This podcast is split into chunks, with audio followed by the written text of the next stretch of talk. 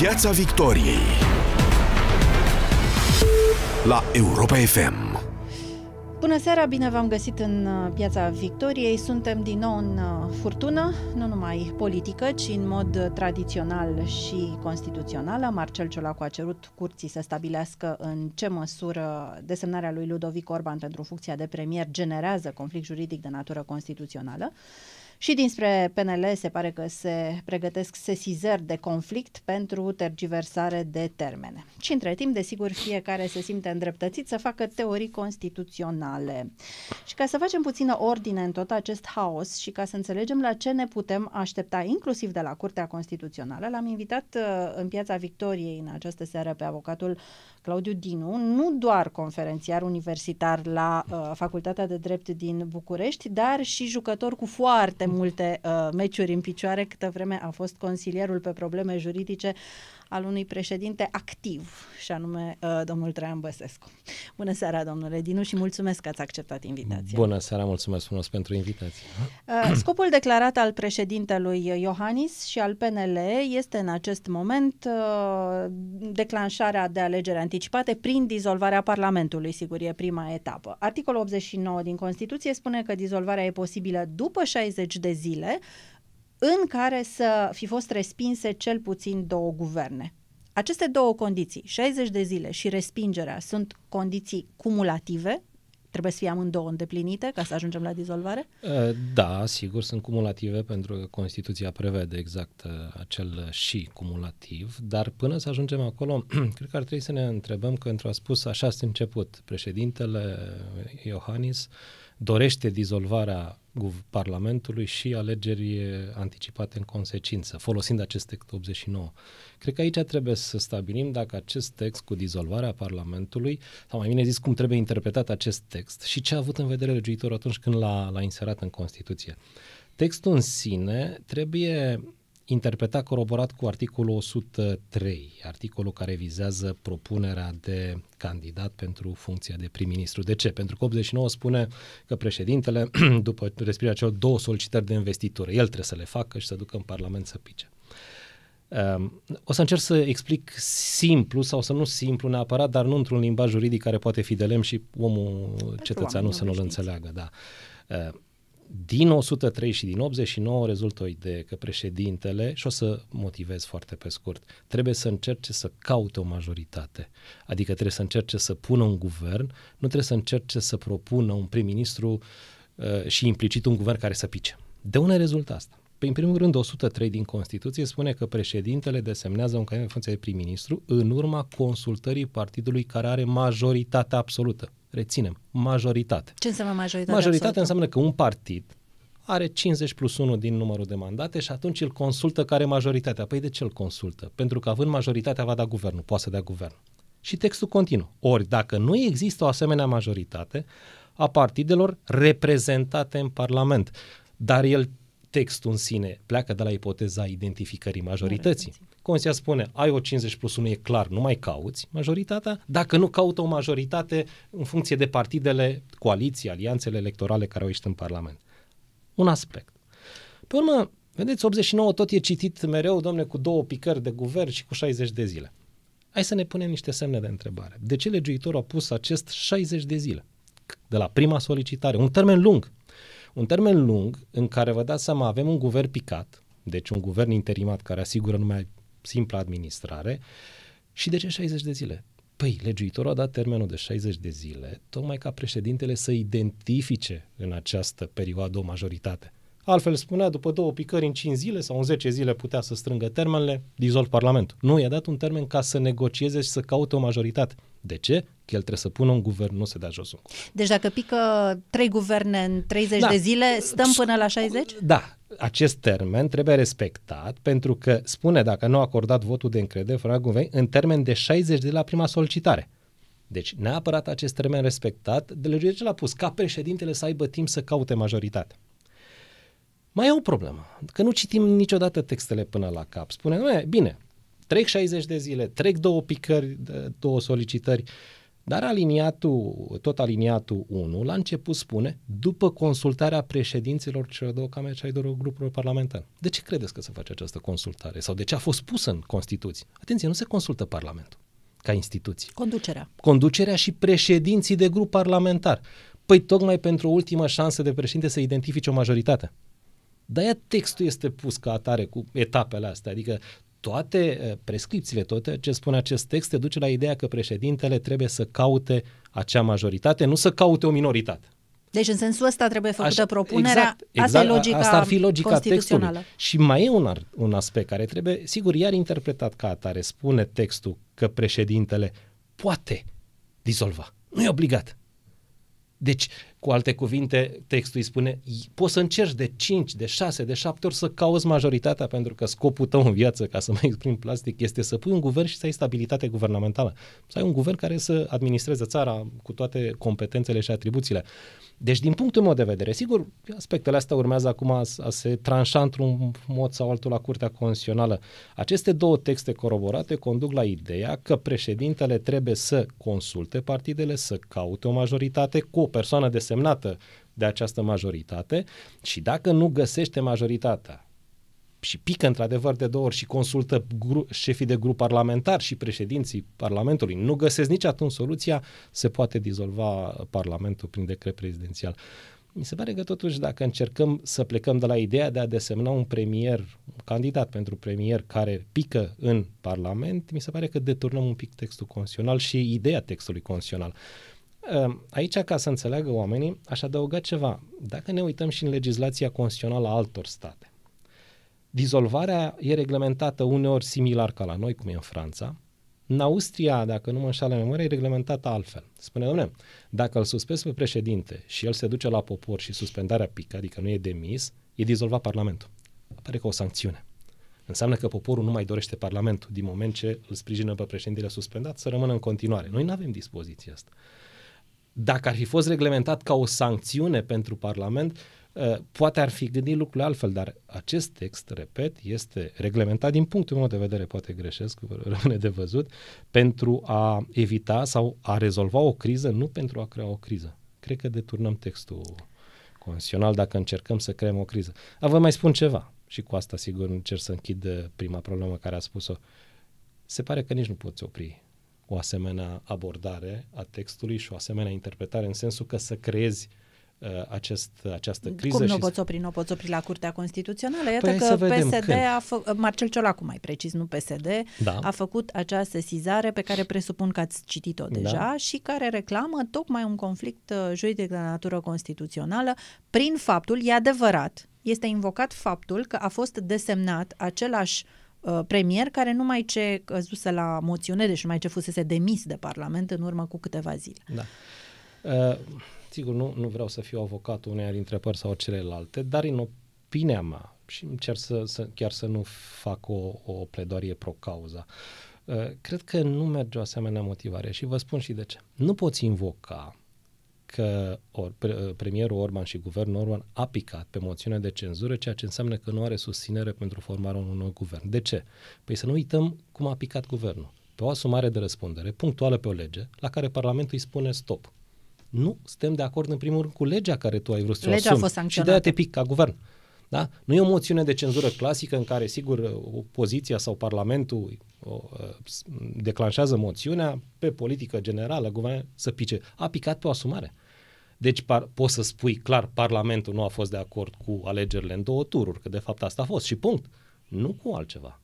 Deci nu poți să transpui motivarea pentru care a picat guvernul Orban la momentul asumării și să spui acest Orban cu echipa pe care o propune și programul updatat sau neupdatat nu ar avea majoritate să ia votul.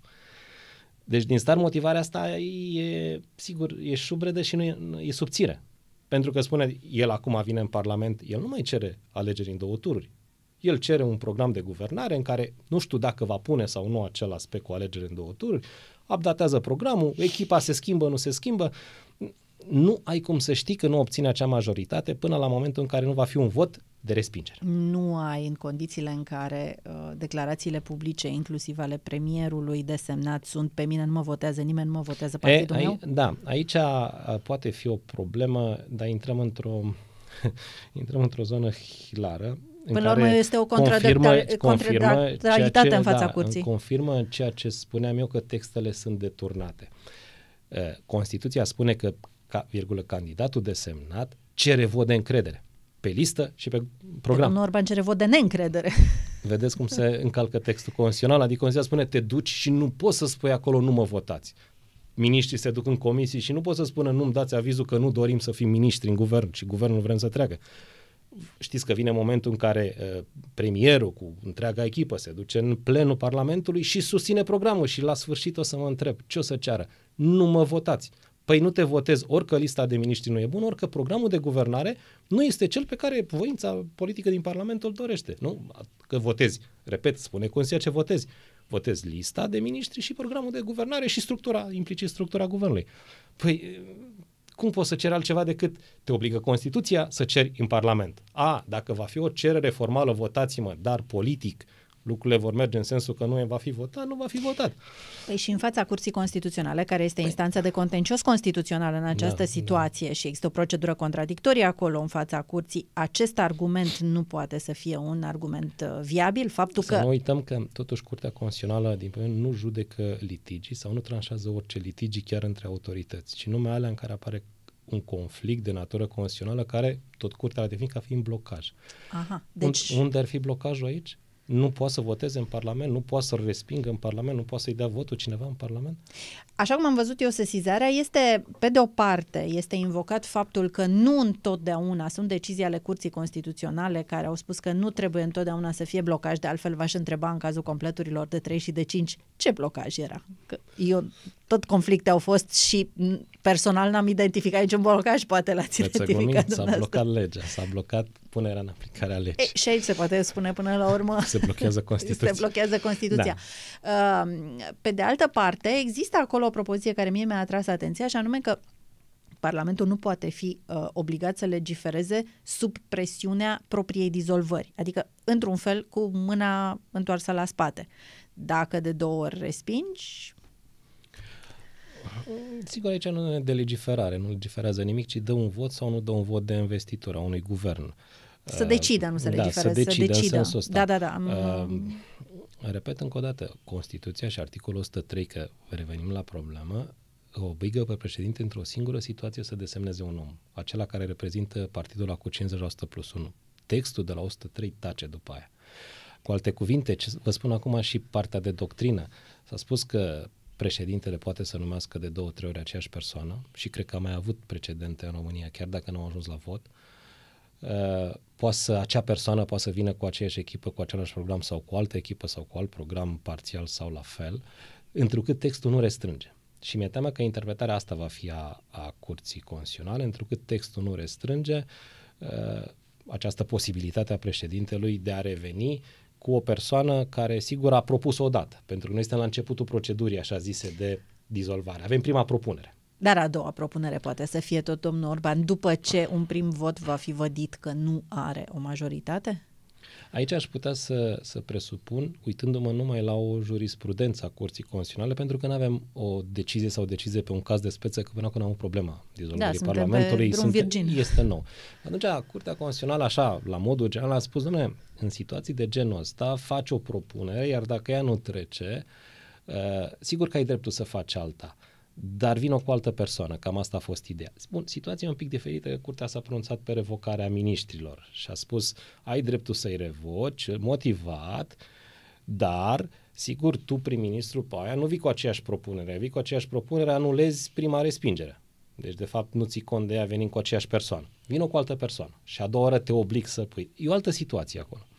Aici, președintele l-a numit pe domnul Orban acum, la începutul procedurii, să presupunem că va fi respins uh, prin vot în Parlament, cred că va face aceeași propunere și cred că va fi necesară o a doua sesizare care urmează să decide la curte. De ce această primă sesizare, repet, pe ceea ce v-am spus, nu cred să aibă șansă.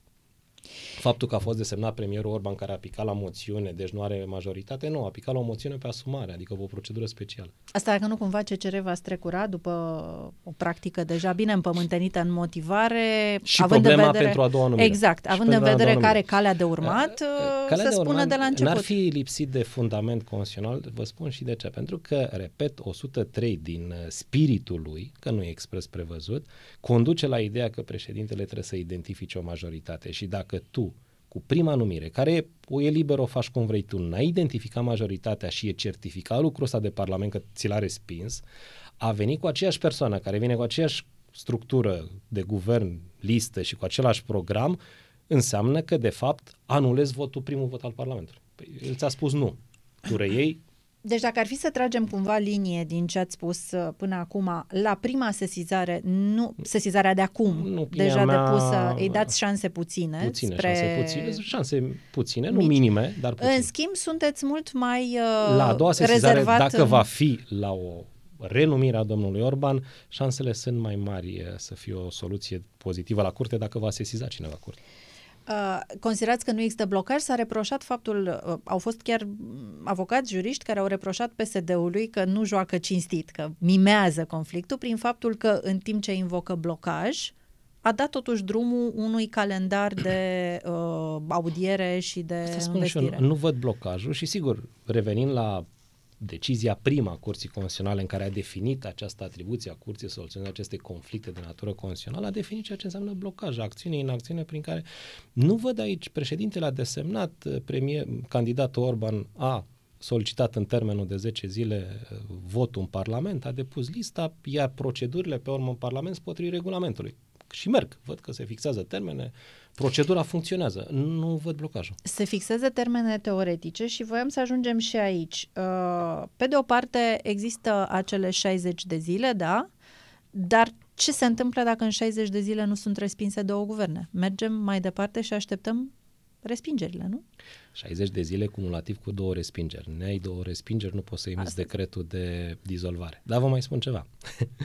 o, să, o să fie un pic eh, simpatic. Dacă se emite decretul de dizolvare a Parlamentului, că e un decret prezidențial, acest decret nu e un act administrativ care poate fi supus controlului de legalitate în contencios administrativ, pentru că legea contenciosului exclude, e fine de neprimire, fiind un act al autorității în raport cu Parlamentul. Deci el în contencios nu merge.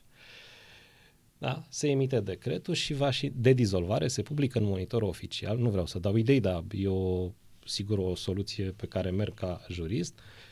Asta înseamnă Parlament dizolvat. Cine va sesiza eventual Curtea Constituțională? Parlament dizolvat înseamnă că nu mai are membri, nu mai are structură, nu mai are nimic. Avocatul poporului? Se poate? Avocatul poporului, uh, da, da, da, se poate, sau președintele, dar nu va sesiza, Hai, dacă Sau- el a emis sau prim-ministru care nu există. Da, cred că doar avocatul poporului. Rămânem în avocatul poporului. Acum vom muta totul pe avocatul poporului. Este Da, fabulos am spus cum, ca idee uh, și ca premisă juridică, pentru am că, repet, înțeles. se emite decretul, dar el nu poate fi imediat să-l ataci în contencios, să cer suspendarea, pentru că el e ex- exclus de la controlul de legalitate în contencios. Am o curiozitate, dacă puteți spune din casă, deși a trecut multă vreme de atunci, cred că sunteți cumva exonerat. Uh, decizia domnului Băsescu uh, în 2009, ca după căderea guvernului Boc, să nu revină cu premier domnul Boc, desemnat domnul Boc, și să încerce întâi cu domnul Croitoru, după aia cu Negoiță și abia după ce a clarificat problema majorității să revină cu domnul Boc, a fost doar o chestiune politică sau a fost și o chestiune juridică? Nu, sincer, nu s-a pus problema atunci să facă două propuneri și a doua să fie identică, să fie o problemă. Cred, a trecut ceva timp și poate memoria îmi joacă fest, a fost o problemă de identificare a majorității, pentru că atunci președintele Băsescu dorea să pună un guvern care să treacă. Dorea să pună un guvern Dar știa care că să n-avea treacă. nicio șansă în fața majorității. Da, s- da, tocmai ai spus, a fost, au fost uh, rațiuni și argumente politice mai mult Da, n-a decât... vrut să-l uzeze Nu am probabil pe spus, domnul da, Boc în, Da, uh, da, n-am zis, domnule, procedura da, îl asta. propunem de două, de trei ori, de cinci ori pe domnul Boc și mai se schimbă și Parlamentul între timp și poate va avea majoritate. Adică nu am pus problema, la momentul ăla se pune efectiv de oportunitate politică. Iese, nu iese, deci, Deci s-a ați dus jucat- discuția în politic. Politic, nu juridic. Da. Revenind la planul juridic, uh, interimatele durează, eu știu că durata unui interimat poate să fie de 60 de zile, da? Acest, această durată acoperă strict perioada în care, în mod uh, în cel mai bun caz se termină această criză, să zicem, cu dizolvarea. Dar ce facem? Că mai urmează încă o perioadă După, de organizare da, a legii. Constituția în articolul 63 spune că după dizolvarea Parlamentului, în cel mult trei luni de zile, se vor organiza alegeri pentru nou Parlament. Bun, și în alea trei luni de zile, mult cine interimar? Păi sigur că va rămâne tot acest guvern. Uh, situația va fi atipică. Va fi, de ce e atipică? Pentru că îmi pun problema, un guvern interimar cu prelungire de interimar, că n-ai soluție, n-ai cum să pui pe altul sau să desemnezi pe alții, ăsta rămâne, spune în cazul în care moțiunea trece, rămâne să administreze. Spune Constituția să administreze țara, deci nu mai poate face acte de administrare și de întreținere. Uh, acest guvern va trebui să organizeze alegeri acest guvern nu va putea emite nu poate, acte normative în sus de ordonanțe, pentru că el e, e interimar, interimar, e un guvern picat. Și nici Parlament nu vom avea. Și nici Parlament nu vom avea. Oamenii care au scris în zona asta în doctrină au spus și au indicat aceste probleme. Atenție cu aceste dizolvare, că e foarte greu unul de ajuns și dacă ajungem să ne ajungem într-o altă, o altă fundătură și să ne blocăm. Dar putem ajunge într-o da. criză reală Să spunem în țară sigur, atâta timp cât legislația electorală ar fi, să-i spunem, oarecum completă și guvernul nu are emis nici Parlamentul, nici guvernul de modificat decât să pună în practică și se, poate, se pot face alegeri. Dar ați văzut cum apar? Apar ordonanțe justificate, nu neapărat schimb dreptul la vot. Da, acum ai secții, hotărâri de guvern, mai pui alte secții sau proceduri tehnice care îți permise să le faci cu câteva zile înainte, care ușurează votul. Nu e o problemă asta, dar poți ca guvern din ăsta picat cu picat de mult. Problema e că nu mai are cine să ia decizii. Dacă și Parlamentul da. e dizolvat, nici guvernul poate emite o da, ordonanță. Da, problema atât, exact. Dacă mai trebuie luate decizii, ce faci? Că nu are cine să le Poate să apară o situație Poate cu totul excepțională. Cu totul total, pentru că Doamne nu, a, ferește. repet, nu așa e gândită configurația asta, construcția asta cu dizolvarea, din păcate. Pe de altă parte, știi, sunt texte, eh, când textele legale, și astea constituționale sunt tot legale, sunt interpretate în manieră politică, nu e în regulă. Ele sunt făcute pentru politic, pentru că sunt actori politici, dar interpretarea să fie juridică, nu politică. Există o ordonanță aflată într-un fel de limbo acum, nici adoptată, dar ne publicată în monitorul oficial care se referă exact la o reducere de termene ca să nu avem 90 de zile din momentul dizolvării Parlamentului până la ori, ci reduce la 50 de zile.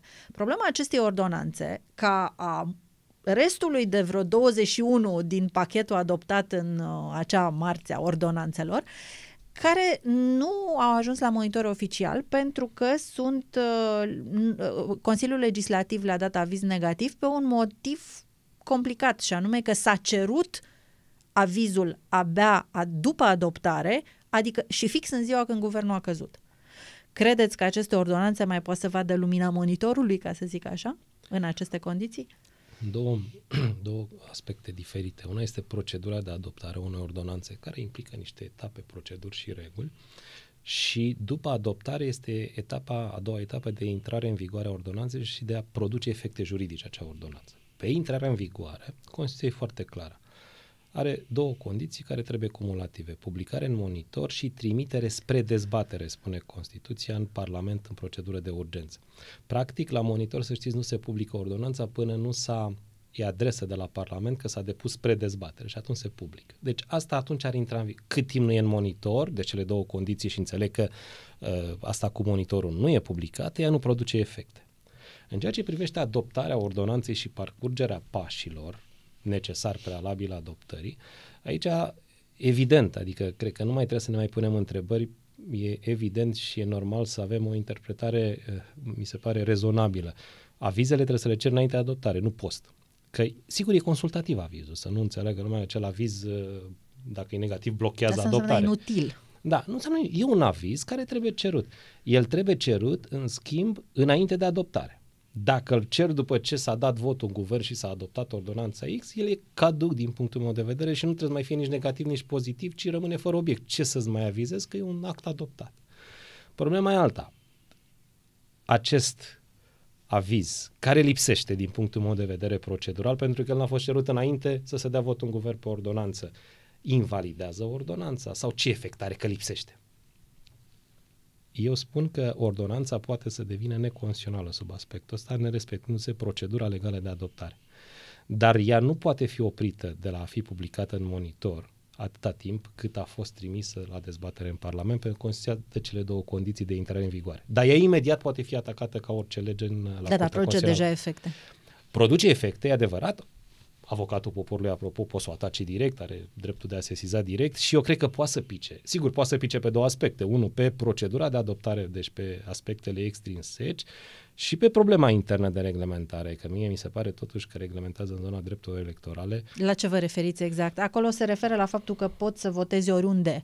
Chiar dacă ești, să zicem, din circumscripția București, uh, cuprins în norma de reprezentare de la București, cu domiciliu în București și ești în vacanță în weekendul ăla la Brașov, tu votezi lista de la Brașov, în circumscripția Brașov. Asta ar fi da. uh, o chestiune. Și a doua chestiune pe care am sesizat-o eu, poate sunt sigură că nu ați văzut mai multe, este acea creșterea numărului de deputați, de parlamentari pentru diasporă, ceea ce principial sigur că e foarte bine, da, dar netăindu-se din altă parte nu ajungem la o creștere a numărului total, ceea ce înseamnă reglementare în contra referendumului din 2009? Regula, ca să simplificăm pentru cei care ne ascultă, e următoarea. Nu poți să emiți o ordonanță așa, într-un termen mai scurt de un an de zile, a zis comisia la mine, șase luni, deci între șase luni și un an, în zona dacă afectezi drepturile electorale. Drepturile electorale sunt două, dreptul de a alege și de a fi ales. Sigur, cel de a fi ales nu e afectat, nu reglementează, dar dreptul de a alege, el, din punctul meu de vedere, nu e simplu drept de a te duce într-o secție de votare și a băga un buletin în vot. El e strâns legat și de uh, ce alegi. De ce? Noi avem în alegerile parlamentare ce circunscripții electorale în care X, Y, Z candidează, da, și în care dai votul pentru că el te reprezintă tu locuind, având domiciliu în zona aia. Deci dreptul meu de vot este strâns legat de persoana pe care mă reprezintă pentru că eu acolo în zona aia locuiesc. Dacă eu sunt în Prahova, uh, arondat la o circunscripție și mă duc să votez un deputat senator în Maramureș, mi se pare că votul meu de fapt nu reflectă ce așteptarea meu din zona în care stau eu, ci așteptările din Maramureș, care nu știu care sunt și cum sunt. Vi se poate spune că e opțiunea adică, noastră să votați în Maramureș, nu da, vă obligă dar nu nimeni să o faceți. pentru mine. Da, e opțiunea mea, dar nu votez pentru mine pentru că, sigur, deputatul la Senat care este, oricât de bun ar fi, el nu va putea să facă nimic pentru mine în Prahova. Sau, sigur, nu direct, nu mă pot sesiza lui și așa mai departe. Adică, cred că dreptul de a alege trebuie să vină la pachet în situația asta cu ce aleg și uh, cum e prevăzută legea. Eu înțeleg că trebuie dat drumul și să voteze cât mai multă lume. Se poate asta la alegerile parlamentare am o listă națională, la președinte, unde am, am sigur o listă, un candidat sau candidați naționali. Păi așa haideți să facem și la locale. Dar de ce nu facem la locale să votez primarul de la Maramureș? Uh, premisele fiind același, da? da? Sigur. E omul care reprezintă, nu, Baia Mare. Îmi exercit doar dreptul Baia de Mare vot. și merge dreptul la vot. Și îl votez. De ce nu mi se dă voie și spune la locale, nu, votez numai un consiliu local, consiliu județean, primarul, președinții de consiliu, acolo unde ești, unde ai domiciliu. Deci acolo mă leagă de circunscripție. Nu? De ce nu mă leagă și sau de ce trebuie schimbată regula la parlamentare unde iar există această structură teritorială? Dar chestiunea cu creșterea numărului de parlamentari pentru diasporă, repet, incontestabil necesară, dar care, fără o scădere în altă parte, duce la o creștere a numărului total. Ori noi avem o decizie, știu, a Curții Constituționale care spune că după referendumul din 2009 cu 300 de parlamentari, bun, nu i-ai adus la 300, dar nici nu mai poți să-i mărești vreodată. Poți doar să continui să-i scazi. Da, decizia respectivă aproape nu mai e, e decizia unui referendum validat a fost o decizie, o consecință firească, avem și o decizie să spune că trebuie faceți 300, nu mai aduc și nu mai dau exemplu pentru că ea n-a fost respectată. Nu, consider că totuși mărirea numărului de deputați senatori, ele se raportează la volumul populației și sigur am avea, dacă e bine fundamentată, că în diaspora avem uh, un număr mai mare, e normal să fie de mai mulți. Aici, sigur, cred că e opțiunea legiuitorului. Dar cu scădere în altă parte, asta zic. Adică undeva, oamenii au plecat de undeva, undeva... Da, iar cei din țară reprezintă mai puțin. Exact, de, la asta mă refer. Pentru că și circunscripțiile când s-au făcut, s-au făcut tot în, număr, în funcție de numărul populației respective. Adică pe o circunscripție electorală sunt doi deputați și un senator sau trei cu doi depinde de număr. Deci trebuie văzut dacă într-adevăr proporția prevăzută în lege care a stabilit circunscripția este respectată și nu s-a dat peste cap uh, situația. Da, au plecat, dar s-ar putea să nu fie afectată proporția minimă pentru să ai un deputat sau trei deputați. Ca oameni. Aici e o discuție. Și dacă ordonanța de reducere a termenelor, acelea de la 90 la 50, intră în vigoare, o trimit la monitorul oficial, o publică oricum și după aceea avocatul poporului o atacă și Curtea Constituțională spune da, nu e în regulă, la revedere, nu Pică e bună. termenul. Pică, revenim la termenul de, 90, nu maxim e ca... cel mult 3 luni, care e prevăzut în Constituție. Nu se poate peste 3 luni, că ar fi vădine Dar se poate și mult mai puțin de 3 luni? Păi zice cel mult 3 luni. Zice textul din Constituție, articolul 63, după dizolvare, în cel mult 3 Deci luni se poate mai facă puțin lege. de trei Da, luni. cu, și cu respectarea uh, legii electorale, cu campania cu 30 de zile, trebuie asigurată campania electorală. Campania plus uh, constituirea de... de da, da, trebuie, pentru că tot în lege sunt prevăzute că n-ai, n-ai putea să le tai și pe alea de tot. Toată tevatura asta a plecat, de fapt, aparent cel puțin, de la acel proiect de lege de revenire la alegerea primarilor în două tururi. Uh, Ați spus mai înainte că nu considerați justificată o modificare a drepturilor electorale, a prevederilor electorale, cu atât de puțin timp înainte. Considerați așadar, să înțeleg, că acea, acel proiect de lege era oricum neconstituțional? Eu cred că da.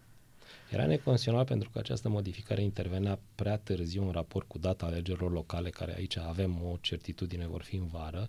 Și de ce spun asta? Pentru că afectează dreptul de a fi ales. Deci celui care dorește să fie într-o funcție, în speță primari, nu? Ehm, Aici, faptul că ești ales într-un tur sau ești ales în două tururi, schimbă modalitatea în care ești, deci îți schimbă sau îți afectează conținutul dreptului de a fi ales. Cum ești ales? Că una este să alegi într-un singur tur, alta este în două tururi. Aici ar fi trebuit să, să această modificare se putea face mai mult de șase luni înainte, chiar aș spune eu un an pe recomandarea Comisiei de la Veneția. De ce? Pentru că și setarea candidaților și campaniei este alta. E o realitate, nu? Trebuie să ai o campanie, dar o- una o setezi pentru un tur, alta o setezi pentru două tururi. Și candidații trebuie să fie în temă în timp pentru a-și pregăti strategia. Asta e rațiunea, să nu modifice aceste drepturi înainte, pentru că crezi, bulversezi uh, electoratul, bulversezi candidații, bulversezi procesul electoral. Uh, cred că ar fi picat la Curtea Constituțională. Deci, da, bine. Mult zgomot pentru nimic, până la urmă, a fost un pretext. Nu, zgomot pentru declanșarea procedurii de dizolvare a Parlamentului. Și pentru că mai avem foarte Să- puțin timp, voiam să vă întreb, uh, toată lumea critică faptul că uh, Constituția prevede niște condiții foarte, numai ce vorbim, foarte complicate pentru declanșarea de alegeri anticipate. Și trebuie modificată Constituția ca să ajungem mai ușor la anticipate pe viitor. Chiar vrem să ajungem mai ușor de la anti... Ar Nu. trebui să vrem asta? Nu, nu. E, Nu orice ni se pare complicat în Constituție trebuie și schimbat. E complicat pentru că legiuitorul constituant, când a pus acele texte, a vrut să fie complicat ca să întâmple foarte rar. Pentru că e sănătos pentru democrație. Nu e sănătos să dizolvăm Parlamentul când ni se pare că stăm bine în sondaje. Nu e important să-l suspendăm pe președinte când stă el prost în sondaje și tu stai bine sau majoritatea stă bine și ai șanse să-l demiți prin referendum. Acele situații sunt cu totul excepționale. Altfel, asta nu mai e democrație. Adică dacă stăm cu ochii pe sondaje și vedem când stăm bine, dizolvăm Parlamentul, suspendăm președintele, facem referendum, asta nu este democrație. De-aia legiuitorul consideră că foarte greu trebuie să se întâmple asta și când o face să rămână în istorie. De-aia la suspendarea președintelui spune încălcarea gravă, nu orice încălcare, gravă a Constituției. De-aia aici s-a prevăzut termene, consultări, încercări, furși caudine ca să obții o majoritate și să ai un guvern.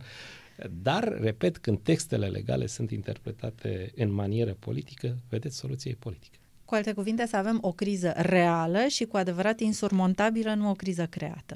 Asta îmi spuneți, de fapt. Da, Pentru și că e ușor text- să o da, crezi. și textul ăla îți rezolvă o problemă. Da, dacă după alegeri e posibil să ai un, un parlament pe striț, un parlament care nu se încheagă o majoritate, uh, dizolvarea îți permite să vii din nou în fața poporului și poporul acum să știe. Trebuie să votăm și să dăm o majoritate ca să fi guverneze cineva țara asta. O întrebare finală cu da sau nu, atât mai avem timp. Cu experiența dumneavoastră și de jurist, dar și din zona de mare decizie, credeți că vom ajunge la anticipate? Da, pentru că abordarea e politică. Am înțeles. Vă mulțumesc foarte mult, domnule Mulțumesc. Claudiu Și Dinu, și, mulțumesc dumneavoastră vă doresc o seară cât mai plăcută, evident, alături de Piața Victoriei la Europa FM.